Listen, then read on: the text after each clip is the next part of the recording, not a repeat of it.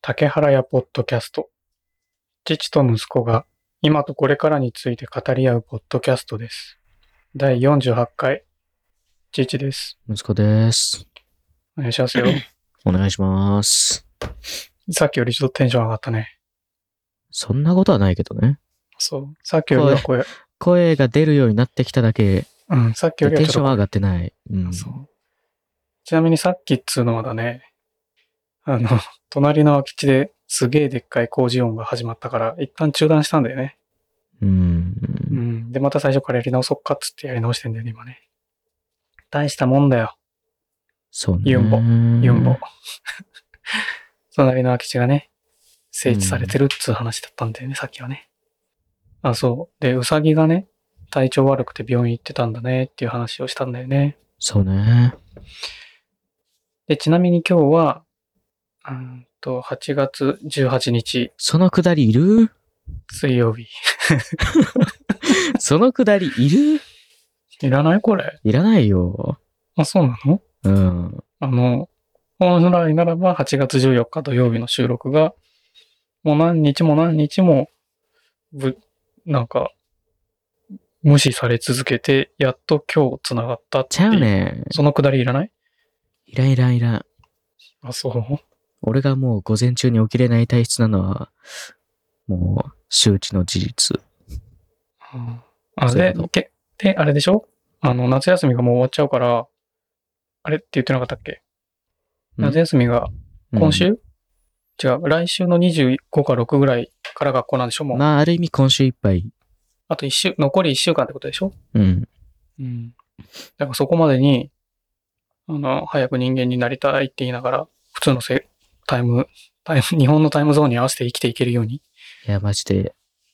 そうね。うん。向こう側はしてほしいもんだわ。困るな。それ無理だよね。困るな。なんで朝から始まんだ。んちゃんとみんな頭がシャッキリするからで、朝が。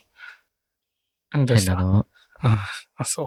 朝の方が絶対ぼーっとしてるってみんな。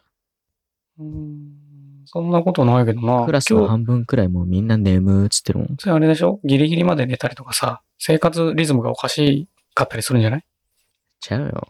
例えばさ、夜朝行6性時のに、人が半分くらいいるのよ。朝6時に起きて、うん。学校何時から9時。そしたら3時間あるよね。うん。そしたらもう、どう頑張ったって、シャッキリするよね。人によるでしょ3時間もボケーっとし続けれるのう。俺はするね。なんか、その間にいろいろさ、家の掃除する、洗濯する、ご飯食べる。で、体を動かして、あな頭も動かして、さあ、望むぞ、つって学校始まればいいんだよね。そうね。それでぼーっとしてたら、なんか、ちょっと、あれじゃない、カフェインとか取った方がいいんじゃない カフェイン口臭くなるもん。だって、リモートでしょあ、投稿しない時の話はああ。い。で投稿は週投に稿1し回なでしいょ時のうん日ならもう、なおさら眠いわ。そうでしょだって、もう始まるぞっていう3分ぐらい前にしか起きないんでしょもえ、そんなことはないけ ど。う。そんなことはないの。うん。リモート、リモート授業ってやっぱ眠くなんだよね。 うん、そういうもんうん。え、でも、リモートでも絵描いたりとかするんじゃないのいや、聞いてる絵だけ描く学校だけど絵描かないんだよ。うちの学校。1年の時。えーっと、じゃあ、絵は課題でしか出ないってことそうね。大抵。で、授業中は、理論を説明する。そう。なん、何の理論話してるかわかんないけど、そなれんダかメじ就ゃない活に役立つ授業をしてるずっと。あーそれはどうでもいいね。 そ。どうでもよくはないけど。まあ、専門学校だから、そういう、そういうことなんじゃないうのうん。なんかちゃんと卒業して就職できないと。そうね。うん。だからこう、社会に適応できるような、こう、コミュニケーション能力を、まずは養うっていうのも大事な専門学校の機能なのかもしれないね。そうね。え、わかんないけど、専門学校。でもまあ、言われてみたらそうなのかもなっていう気はしなくもないね。うん。そういう能力もちゃんと、何育んでいく学校の中で。専門学校だからね。そうね。うん。もう就活のことは就活学校でやってほしいもんだけどね。それじゃ間に合わないってことなんじゃないですかなんでわかんないし就活専門学校ってこと就活専門学校行って就活頑張ればいいんじゃないです かね。そういうのは。そこでまた2年行くの。うち通ってんのはこう、絵の学校なんでね。うん。絵の専門学校だよね。そだう。か就ら絵活の仕学校事。ならも違う違う違う。う、だか3らヶ月半年でいいじゃないですか。絵の仕事につけるような職能をつけるための学校ってことでしょ。そうね。絵を教える学校は美術大学なんじゃないですか。そうね。うん。なんか役割がまたちょっと違うんじゃないのなんか漠然としたイメージは、なんか絵ばっかり描いてるイメージはあるけどね。でも専門学校っまあてねそ、専門学校に求められる機能が違うのかもしれないね。ね。うん。なんかその辺はちょっとよくわかんないけど、まあでもそういう仕組みなんだったら、ああ、そうかもなって、なんか理理解はできる。まあ入ってから理解したよね。そういう学校だって。まあ確かにその能力がないと、専門学校に来ても就職できないもんね。うん。専門学校はまあ、ちゃんと就職まで行けないと厳しいんでしょうよ。で、父が壁に棚をつけたって話に戻る。そうね。なんかつけとったわ。あ、そう。あの、枠喋をったね、棚を。そう、鉄の四角、四角、四角形のフレームだけを買って、で、な、間、中に板をか、ホームセンターで買ってきて乗っけるっていう棚をね、作ったんだよね。うん。作ったっていうかまあ、刺すだけっていうかね、ピンで壁に。いやまあ、だから既製品の棚だと棚の高さがうまく調整できないし、欲しい場所にいい感じにつけられないなと思ったから、その鉄のフレーム枠枠だけを買って、まあ四角の枠、なんかね、15センチ、一辺が15センチの四角い鉄のフレームなんだよね。うん。だから真ん中に15センチの幅の板が入るのよ。中に、そのフレームの中にね。イメージ湧く大丈夫よ。写真見てからね。そうこね。っちは写真見てるからね。 そうね。だから気になる人は父のインスタグラムを見てくれれば写真載ってるんで、あのうん、どやっていう感じの棚、ちっちゃい棚ができてるんで見てください。あ、これまた雨降ってきたよ。マジちなみにそっちは降ってないのわかんない。あ、そうなんだ。すっごい音すんだよね、また。め、とりあえず目の前にある窓は晴天。あ、そうなの晴れてんの朝からずっと晴れてる、こっち。マジか。もうこっちはもう雨降ったり止んだりで。大変ですよ。朝方か、コンビニ行った時はもう、もう夏帰ってきたなって感じだったの。あ、マジな、明日から晴れるみたいな感じだったけどね。こっちの方は予報がね。そうなんだ。うん。いや、まあそれでさ、うん。今週っていうか、もう先週ですけど。はい。だってさ、先週の土曜日に収録しようって言ってたネタをメモに書いてんだからさ。そうね。うん。今週になったら、今週の話また違う話になっちゃうけど、まあ先週ビッグニュースがあったの知ってるえー、先週うん。先週でしょうん。岸辺露伴から。えっと、それは今週かなあれいそれ先週それ先週かや、待って、再放送したのがあ、違う。続編発表は今週だわ。あそうでしょう。じゅうん15日だよね、発表があったの。そそうね。 ああ、ちゃうわれ日曜日ですよ。あ、うん再放送は土曜日、日曜日、月曜日かだなっ。けね。うん。だから、あの、前回の再放送も、初回の放送もちっちゃい見逃してたから、今回こそ絶対見ようと思って、でも忘れてたんだよね、土 曜日。ダメだね。うんダメだ。あ、ダメだと思ったけど、思い出したわけ。父は NHK に加入してるんですよ。あちなに。みに、岸辺露伴は動かないっていうドラマは NHK で放送されてるんだけど、あ、NHK だったんだ。そう。NHK に加入してて、NHK プラスって、あの、パソコンで見れるやつがあるんですよ。うん。それで、ちゃんと3話とも見た。偉いやん。うん、だから、で、12月にね、今年の、うん、うん12月か、12月だ。12月にまた、あ新しいエピソード、3エピソードが放送されるっつうのが発表があったんだよね。うん。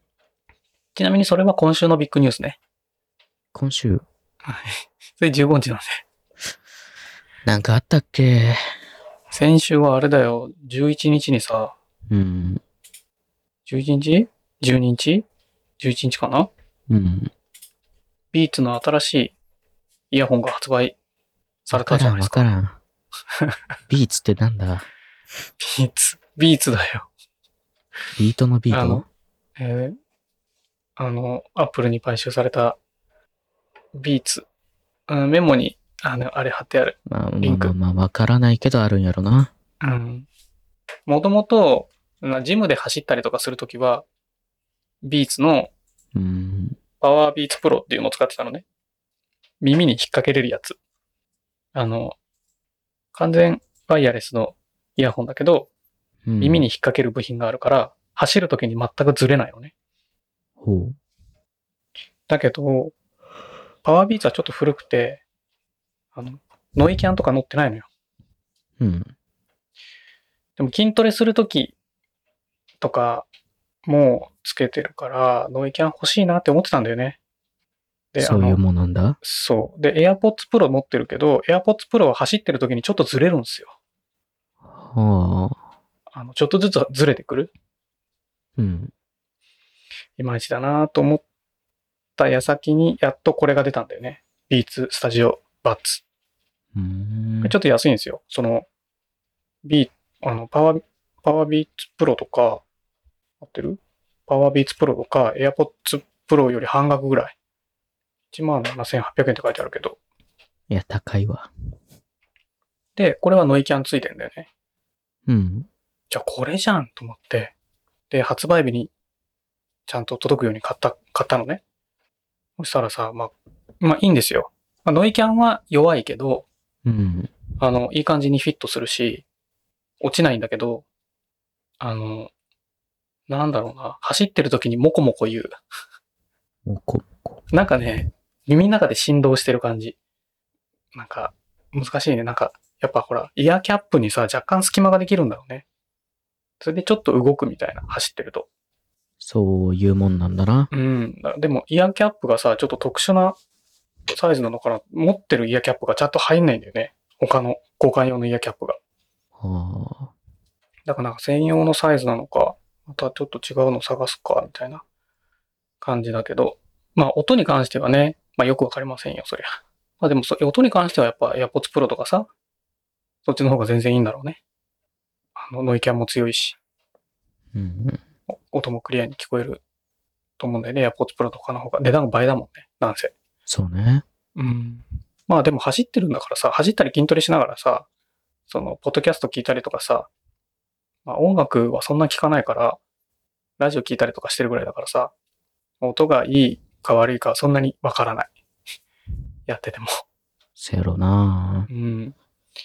まあでもなんか、ちょっといい感じ、今んとこ、その、届いてからずっとこれつけて走ってるけど、走ったり、筋トレとかね、ジム行ってる時は必ずこれつけてるけど、まあまあちょっといい感じですね。あの、運動しながら使うのはちょっといいかな、いい感じかなって感じ。うん。うん。だから、パワービーツプロが、ちょっと今、使われてない状態ですな。息子使う何かイヤホン。え、くれるってことうん、使ってないんだもん、もう。えー、じゃあもらっとこうかな。走るときにいいよ。走らんけどね。うん。いや、使い道が難しいね。ああ、通学するときにつけるとか。通学。うん。ああ、他につけるときないよね。ないね。で、パワービーツプロはノイ、ノイキャンないから、ノイズキャンセリングないから、あの、まあまあ、そんな、外で使っても、うん。いき後ろからいきなり車がビューンって来るみたいなのが気づかなかったわ、みたいなことはあんまないかな。いやーノイキャンあるとね、びっくりするんだけど。いや、移動するときは音楽したいから、音楽聞き聞きたいから、うん。できれば外の音は遮断してえな。でも今使ってるやつだって遮断はされてないでしょ俺もう有線ずっと。うん、だから、あの、隙間から音が入ってきてるでしょいや完全に無音にはならないじいや、ほぼ入らないよ。ゃん。入ってますよ。まあ、入らないっていうか音量、外の音が聞こえないくらいに調整してるからだ。うん。やけど。でそういうのとはまた、まあそんな感じ。だからそれとあんまり変わんない。それ優先だろうが無線だろうが、そこはそんなに差がない。そうなんかいうん。一応イヤーキャップは、その、変えてあるしね。その、パワービーツもね、音の入りにくいやつに変えてはあるけど。まあまあいいでしょうよ。そう、ちょっと、ビーツスタジオバッツ。満喫してる感じですね、今。いいっすね。うん。でさ、まあちょっとニュースはいろいろあるんですよ。あ、あのこれでも気にならないこのメモ、糸って書いてるメモ。 そんなに。そんなに気にならない。気にしないよ。え、い喋りたいんだよね。糸うん、糸について。曲ああ、いいとこ行ってる。日曜日もさ、収録しようって言ってたじゃない。うん言ってたね。土曜日キャンセルされたから。で、そしたら日曜日になってもう起きてこねえじゃん、また。うん。ああ、もう予定全部狂ったと思って、そうだ、映画見ようと思って、あの、映画見たんだはいよはいはね、糸の映画。あのー、須田正樹さんと小松菜奈さんうんうん。わからんけど、聞いたことあるような気もしなくもないわ。そうそう、あの、歌の糸ってあるじゃないはいはいはい。あれの、あれを題材に映画化したみたいな話だったのかななんかそんな感じだったよ。あそれを見たんだよね。どうだアっマゾンプたライムで。んまあ、レンタルだけどね。どうでしアたマゾンよ。。面白かったいや、よかったよ。いいんだ。うん、なんか、こう、あのね、いろんなポイントがあって、うん。あの、感動ポイントが何ポイントもあって、うん。感動っていうか、こう、こそ心揺さぶられるような表現をしてるシーンが何ポイント、何種類も、何箇所かにあってさ、はいはいはなんか、いろんなバリエーションで面白い。ん んうまく言えたうんうん。いろんな感動ポイントがある。いろんな種類の感動の仕方がある。い。なるほどね。うんうん。うんうんあの、中学生から、まあ、男と子と女の子が中学生の時に出会って、で、大人になるまでの話だから、大人になってからの話、もう続くのかな。そっからだから十十何年分の、この、二人の人生を描くみたいな感じ。こう、ちっちゃい頃からこう、ちょっとずつうん。うん大。人になって社会を知って、社会人になって挑戦したり、挫折もしたりみたいなのがガーって長い、そのい映画の中でひ表現されてる。だからいろんなところで、こう、感度ポイントが、いろんな種類の感度ポイントがあるっていう感じ。なるほどね。うん。おすすめだね、糸。まあ、本当に気が向いたら見ようかな。うん、でもね、有料。じゃあ見ないかな。うん、そうだね。なんかね、うん。まあ見てないから、もうそこはね、まあ見てない人世の中にいっぱいいると思うんですけど、うん。ネタバレになるようなことは言いたくないんだけど、もし息子がこれを見たら、父が映画が終わった最後に思った感想を息子に教えたい。まあ、そうね。見ないかな。でもね、これネタバレになっちゃうからな。まあ聞いてる人が、いいとまだ見てないのにそんなこと言っちゃダメじゃん。て思ったらあれだからら。まあちょっと黙っときましょうか、この感想についてはね。えー、墓まで持ってってください。墓まで持ってこう。今週、どうするでもさ、俺見なきゃいけない映画溜まったのよ。あ映画なんか見たいのあんのそう、ある。何えーっとね、テラフォーマーズリミットレス、スラムドッグミリオネア、全然違ったな。ファイトクラブ、セブン、アイアムレジェンド、フォレストガンプ、ショーシャンクの空に、うんスイスアーミーマン、バッドボそれ知ーイらないズ、なイコライザー、トロピックサンダー、トレマーズ。うーん、まあ、ピンとこないやつ来たな。うん。なんかね、うん。 7割、8割ぐらい見てるね。なんかね、これ見てないの見た方がいいよって言われた。誰に。あの、最近ちょっとね、はい30代くらいの友人ができて、だいぶ年上だね。そう、5、6人、うん。その人たちに。あれ悪そうなやつは大体友達のやつそういうわけじゃないけ ど。そういうわけじゃないけど、あ、そう、そうなの。まあなんか映画をすおすすめしてもらう機会があってね、うん。これらを列挙されましたと。まあ、ちょっと古い映画もありますが、いいんじゃないでしょうか。そう、見なきゃいけん。なんかどれかきタイトルだけ聞いてピンとこないでしょきっと。全部わからん。あ、でも検索したりとかしてみた一応、アイアムレジェンドはね、見たことあったかもしれない。あー。あ、テレビかなんかで多分、うん、うん、うん、うん。あとは他は全部わからんね。そうか。うん。でもあれだね、なんかちょっと、あの、ウィル・スミスとか、うん。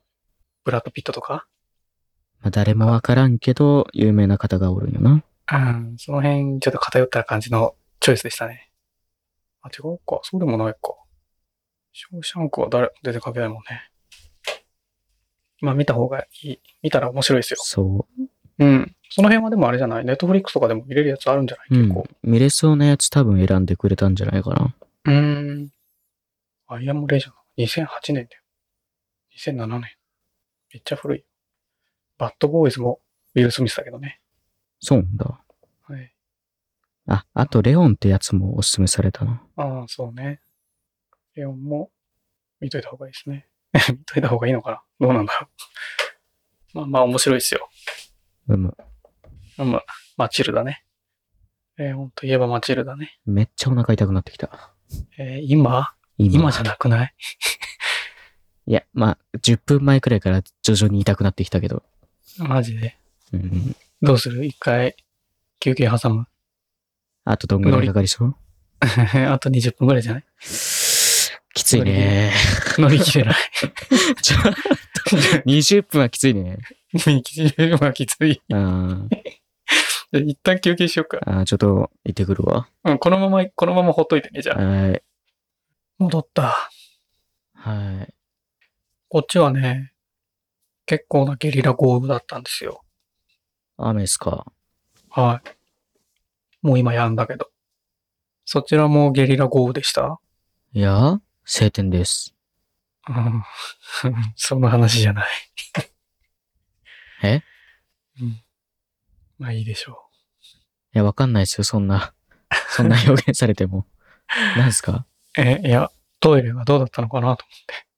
えいや、わからんわからん。トイレ。そんな表現されてもおじさんわかんないよ。うん、そう。じゃあやめとこうか。ちょっとね、汚い話になっちゃうからね。そうね。うん。えーっと、そう、息子がね、なんか、収録をブッチする から、映画を見たっていう話だったんだよね、さっきね。はい。いや、それでさ、すげえ論文発見したんですよ。ほう、頭が痛くなりそうだ。うん、 論文。たこ焼きはどこまで大きくできるのか、解明に数学で挑戦。だ京大大学院の橋本教授と理系 YouTuber が論文公開。うわぁ。YouTube でも子供が好きそうなやつや。これね、うんあの、ちょっとリンク見てもらっていいですか今ちょうど消しちゃった。消したの開いたわ。うん。これね、あの、記事の下の方にちゃんと YouTube の、うんそ。の実験の模様と、その、京大の橋本教授がそれに対してコメントする映像があるんで、うん。あ、でも事前に見といた方がよかったね、これね。そうね。うん。なんかさ、あの、すごい面白い内容でしたよ。 そうね。なんか、論文、論文っていううん。ジャンルの中では、こう、俺みたいなバカでも見やすいような。 一応ね、でもね、内容あの、うん。たこ焼きって丸いじゃない球、そうね球状じゃないだからこう、数式が出るんですよ。ああ。どのぐらいのサイズにすると、まで適切に作れるのかみたいな。またどういう形であれば、たこ焼きは巨大化できるのかっていう。で、まあ、論文とはいえ、あの、今回の、あの、論文、まあまあ、論文形式にまとめたるけど、あの、査読付きのうん。科学雑誌とかに投稿する予定はないって話なんだよね。はあ。まあ、真面目には書きましたけどっていう、あの雑誌に投稿とかはしませんっていうやつなんだけど、なんかさ、たこ焼き焼いたことある俺は、ない。焼いてるのを見てることはあるそばで焼かれたことはあるけど、はいはいはいはい。見たこといはない。やさ、あの、たこ焼きの焼き方ってなんとなくイメージつくでしょうーん、多分なんとなくね。なんとなくね。あと、たこ焼きの大きさうん。なんか、そのまあ、このリンクの最後の方にさ、ちゃんと論文のそのリンクもあるんだけど、だいたい、たこ焼きってあの、2センチぐらいなんだよね。うん。もうちょっと大きいか。3センチとか、2センチとか3センチぐらい。で、なんでそのサイズなのかっていうの考えたことある食べやすいああ、いいとこ行ってるね。他には。まあ、 この論文見た後だと多分崩れないんじゃないかなっていうのあが。あ、いいとこ行った ね。まあ、論文見ちゃうとね。そう、んつまりさ、たこ焼きってさ、まあ、あの、たこ焼きっていうものとしては、表面がカリッとしてて、中がトロッとしてる必要があるんだよね。うん。まずね、中までガッチガチではダメだと。で、表面、あの、たこ焼きの側側の部分ね。うん。うん。側がカリッとしてて、中はふんわりとろっとしてる状態を正しい状態として、たこ焼きを考えた場合に、でかくすると、自重で潰れると、たこ焼きが。要するにカリッとした部分が、ドロッとしたものの重さに耐えられない。うん。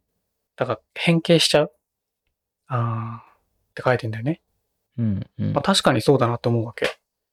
単純にさ、例えば、あの、半径15ミリから20ミリってことは直径3センチから4センチでしょうん。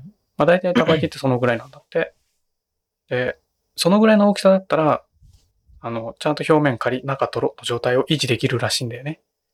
そうなんですね。うん、でもそれより大きくなっちゃうと、あの、外側、カリカリの部分が、うんをぶどんどん分厚くしていかないと、自分のこの球の形を保てない。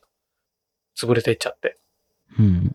だけど、だからそのカリカリの部分をどんどん分厚くしていって、だから要するに中のトロッとした部分がなくなっていけばいくほど、要するに水分が蒸発していけばいくほど、形大きくしても形は保てるけど、それはもうたこ焼きとは言い難い。トロッとしてないもんで。なるほど。うん。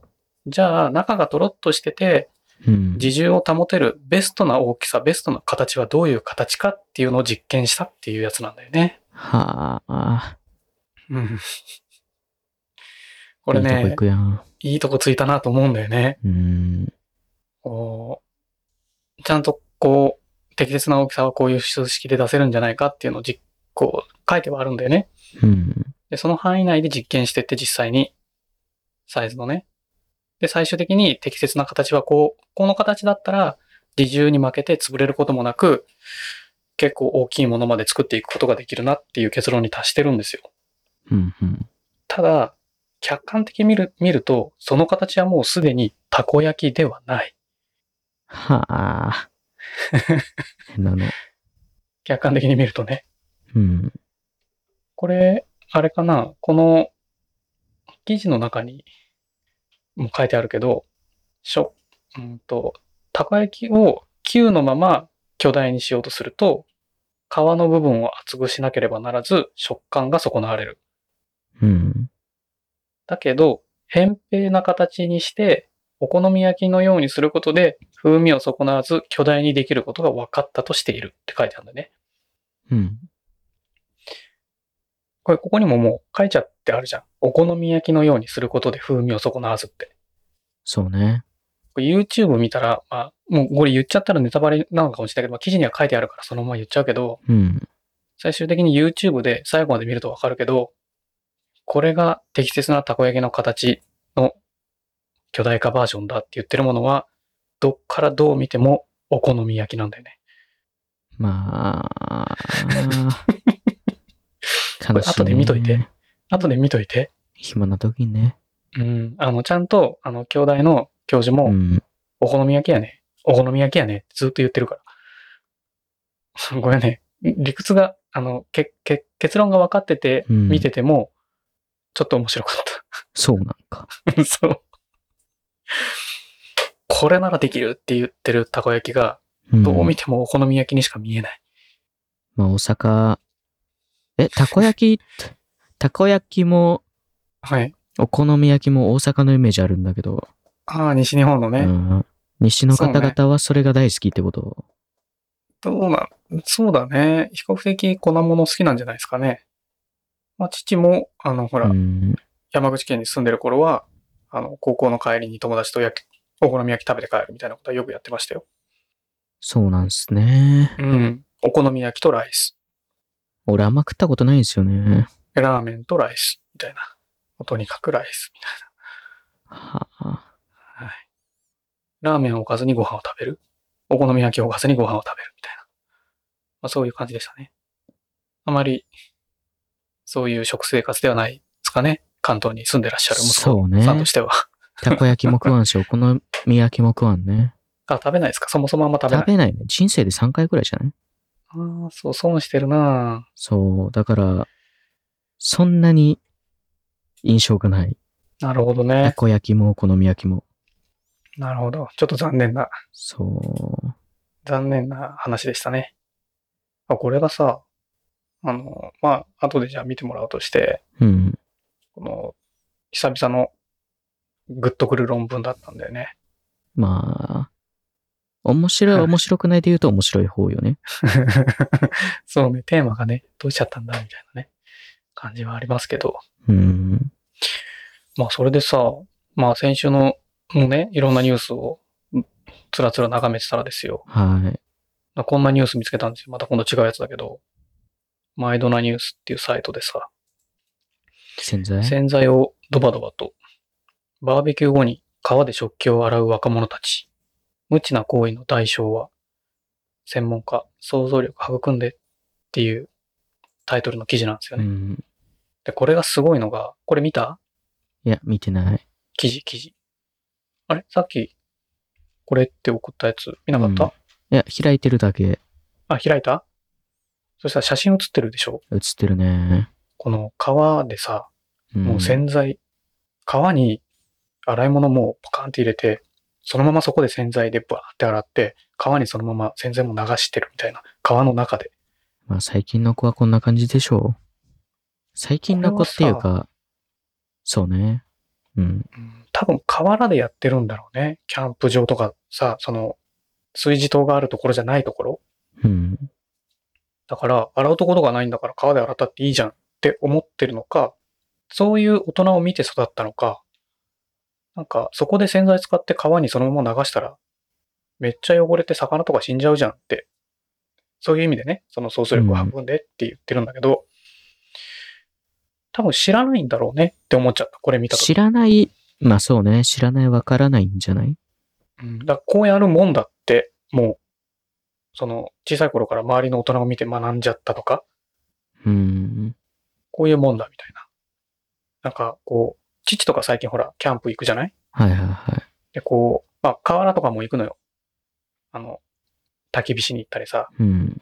バーベキューしに。あの、一人で肉焼いたりとかするんだけど、洗い物はその場でしないのね。しねえんだ。その河原はね。あの、その場では、あの、ウェットティッシュでバーって拭いて、うん。で、ウェットティッシュはゴミじゃんはいはいはい。で、ゴミ袋も持ってってるから、ゴミ袋に詰めて、で全部そのまま一旦持って帰ってから洗うのね。うん。で、キャンプ場行った時も、キャンプ場行った時は、その、あ、ちゃんと洗い場があるのよ。はいはいは洗い場があるけど、まあ、大きいものはざーっと洗うけど、まあ、細かいものは持って帰ってからきれいに洗う。い。うん。要するに、その、基本ウェットティッシュで拭き取って持って帰る。みたいなスタイルなのね。うん。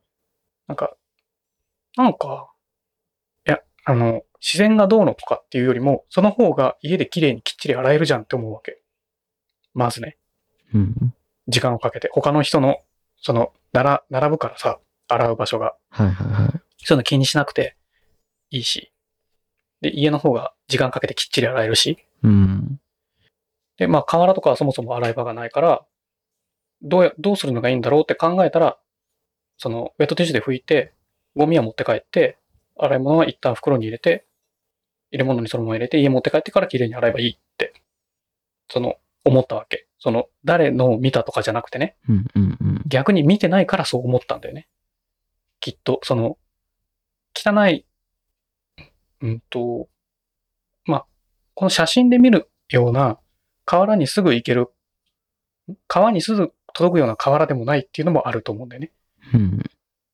なんか、持って帰って洗うのが一番綺麗になるし、一番楽って思っちゃったんだよね。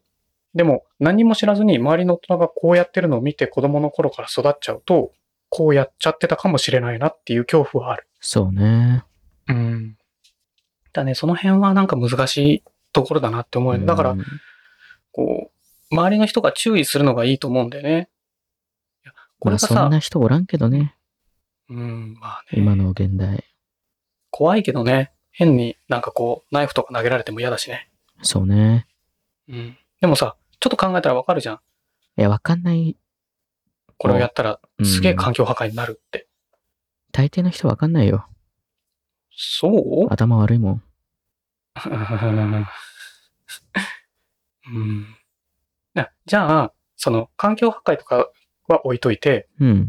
この川で洗っ、例えば洗剤使って洗ってるじゃんこの写真は。はいはい、洗っはてるのね。この状態で洗った、洗った結果の皿は綺麗なの、綺麗だと思ってるんですかっていう。い。川の水きれいかどうかは、わからんね。で、それそのまままた使うのみたいな。なんか、どうしちゃったんだお前たちって感じしない まあ、すっごい綺麗な川だったら、じゃあ、綺麗だからいいじゃん。の飲めるぐらい綺麗な川だったらうんいいじゃんっていうふうに思っちゃってるのかもしれないけど、なんか、父はさ、若干潔癖症なんだよね。うん。だからこれで綺麗になった気になるのが嫌だ。まず。 だからやらない。そうっすね。そうん、環境問題以前に、そもそもこれで綺麗になると思えない。あの、綺麗になるんだろうけど、なんか、それを、それと、その皿を使ってまた食べたくない。 まあ、それはそそうそう。う。なんなら紙皿でいいじゃん。あ、それならね、そう、紙皿で持って帰って燃えるゴミにしてた方が全然綺麗じゃそうね。ん。うん、その、エコではないけどね。まあまあまあまあ。うん。まあでも、そっちの方がまだ、健全な気はするんだよね。うん。だって、この皿、コップを川でジャバジャバやったそのコップで水飲むのみたいな。怖くない怖 いね。なんかすごい綺麗な川なのかねこういうところは。よくわかんさあ、水っていう認識しかしてないんじゃないですかね。ないねえまあね、でもこの記事の中でも書いてんだけど、この、岐阜大学地域科、地域科学部教授のうん。向井さんは、この写真を投稿したのね。はいはいはい。で、この人が言うには、この人たちだけが特別に悪いということではないっていうふうに書いてあるんだよね。うん。まあ、それどういうどういうことかっていうと、なんか、なんだろうな。大人。川、川で洗剤使う人は少ないけど、鉄板洗ったり、油を川にジャバジャバってそのままで流したりする人がよくいるんだって。いるやろね。いるんだって思うけど、逆にびっくりだけど。見たことあるもあ、そう。ん。うん。だからなんか、まあそういう意味では、そういうふうに学習ししちゃってるっていうことなんだろうね。この地域性もあって。そういうのよく見るっていうことはさ。うん。うん。なんか、そういうのはなんか、ちょっと悲しいよね。状況としては。そううね。ん。まあ自分たちは、まあ、なんか最近さ、その、なんだっけな、二人ソロキャンプ。うん。ソロじゃないじゃん。えっとね、二人ソロキャンプっていう漫画があるんですよ。はい。あの、ソロキャンプを二人がそれぞれやってるっていうだけね。うん。それぞれはソロキャンプを楽しんでんだよ。はいはいはい。それが二人いるっていう。まあ、ソロ、いいじゃないですか。ソロなんですよ。みたいな。 でもね、その漫画も、なんかキャンプ漫画だからちっちゃいた、ちょっと最近買って読んでみたんですよ。うん。そしたらやっぱ自然は、その自然は、環境破壊しないように心がけるっていうのが、そもそものキャンプの、こう、楽しみ方の重要な要素でもあるしっていうようなことも書いてあるのね。うん。なるほど、なるほどって思うわけ。あの、そういう気持ちを持って、自然の中で楽しませてもらってるっていう感じ。そうね。なるほどなと思って。なんか、最近、なんか、全然知らない頃は、もう絶対ゴミは持ち帰る。持ち帰れないようにな、ものを持っていかないとかさ。うん。あの、だからあの、もう最初っから、その、薪捨て用の壺とか買ってるわけ、父は。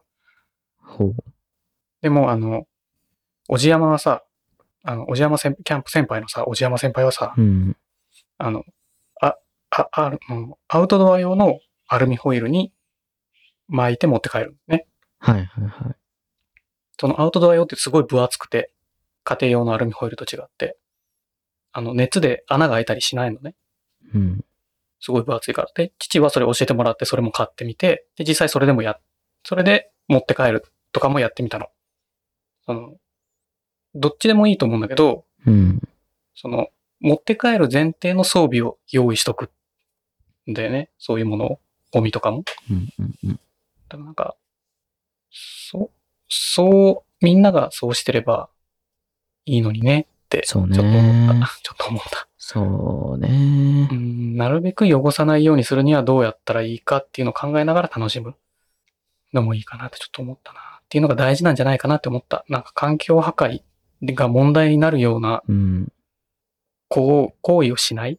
まあでも、そそうもそも考える人は多分少ない少数派よな。えー、そんなことないと思いたいよ。なん父はか、ね。キャンプする人はこうん。う、周りと楽しむためのキャンプをしてるであって、こう、あーバーベキューみたいな。そうそうそうそはいはいはう、い。こう、キャンプ自体を楽しんでるわけではないような気もしなくもない。ああ、なんか、え、そうんと、たくさんの人とあ遊ぶ一環として、そうそうそうそうキャンプをしてるみたいな、バーベキューをしてるみたいな。うんあーそキャンプそのものが目的ではないみたいな。そう。友達とか知り合いと楽しくやるアクティビティの一つ。うん。うん、なるほどね。まあ、その辺はね、でも、まあこうやって小さいポッドキャストの中だけでもね、そういうことは良くないよねっていうのを、良くないっていうのを、が当たり前っていう価値観で向き合ってた方がいいよねっていうのをこう発信していくのは大事だなって思うよ。そうね。そうかうな。ん。うん、父ちょっと説教臭かった今。わかんない。うん、難しい話か。うん。まあね、でもね、息子はちゃんと朝起きて、時間通りにポッドキャストの収録に顔を出すっていうのが大事だと思うよ。そうね。うんそんなとこにしとこうか。はい。本当はね、あともう一個気になるニュースあるんですけど、まあ、時間も時間だし。なんつったって、今日水曜日じゃないですか。はい。木、金、土って3日後にもう一回収録ですからね。休みにしましょうよ。うるさ。休みに、いや、いきなり Windows セキュリティ来たわ。ああ、ポーンって言びっったくり。した。うんまあ、今週の土曜日もしっかり収録なんで、あの、話したいことはちょっと、今日はもういい時間だからってうん。た、ため、止めとこうか。まあまあ、そんな感じでね。まあほら、息子も結局、来週からは学校も始まるんだし、はい。普通の時間で過ごせるように。あ、ちょっと散歩とかしてきたら、その体痛いとかあるんだったら、いや、もうちょこちょこコンビニ行ってますよ。コンビニ行って帰ってくるだけじゃなくて、そもうちょっとこう1時間とか2時間とか歩くとかね。う。いやでもね、歩いてストレッチするだけで、まあストレッチは大事だよ。ー、まあね。うん。だけで結構腰の痛みとかは緩和される。ちょっと筋肉も使った上で、ちゃんとストレッチする。そうすると、あと結構腰の痛みとか、まあ椅子が座り方の姿勢の問題とかもあるかもしれないけど、まあそれだいぶ良くなると思いますよ。本当っすか。うん。マジでマジで。じゃあまあ今週はこんな感じにしましょはい。う。じゃあ次はまた土曜日で。はい。お疲れ。お疲れ様です。